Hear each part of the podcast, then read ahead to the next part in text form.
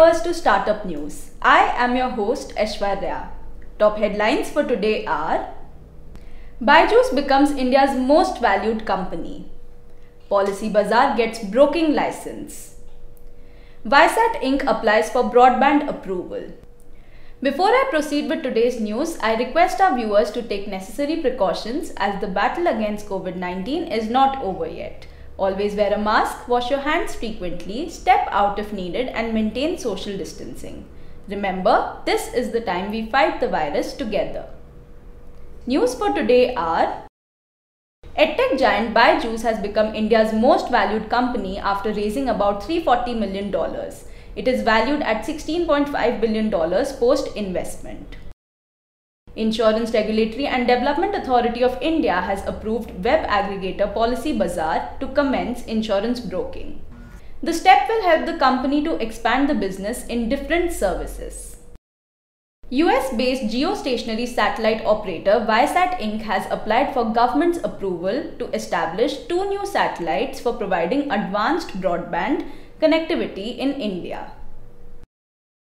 Fintech giant Paytm is in talks with three payment gateways for possible acquisition, merger, or picking up a majority stake in the firm. The companies are BillDesk, PayU, and Infibeam Avenues. Researchers from Indian Institute of Hyderabad have developed the world's smallest microscope. The microscope is called MUSCOPE and will help unleash details of the microscopic world.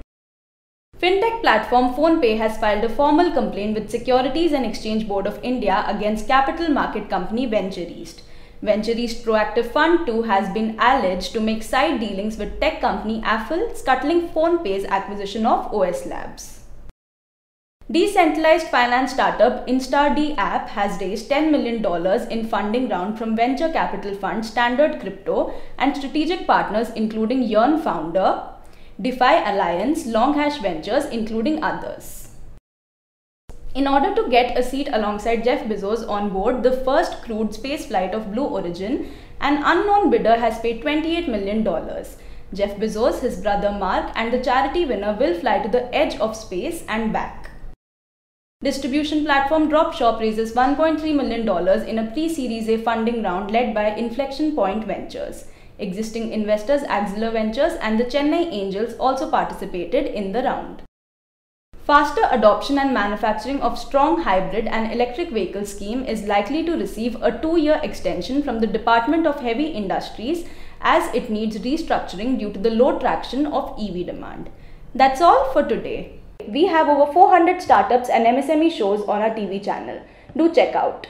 My Startup TV is now available on Google Play Store, so you can get all the latest news on startups and MSMEs on the move.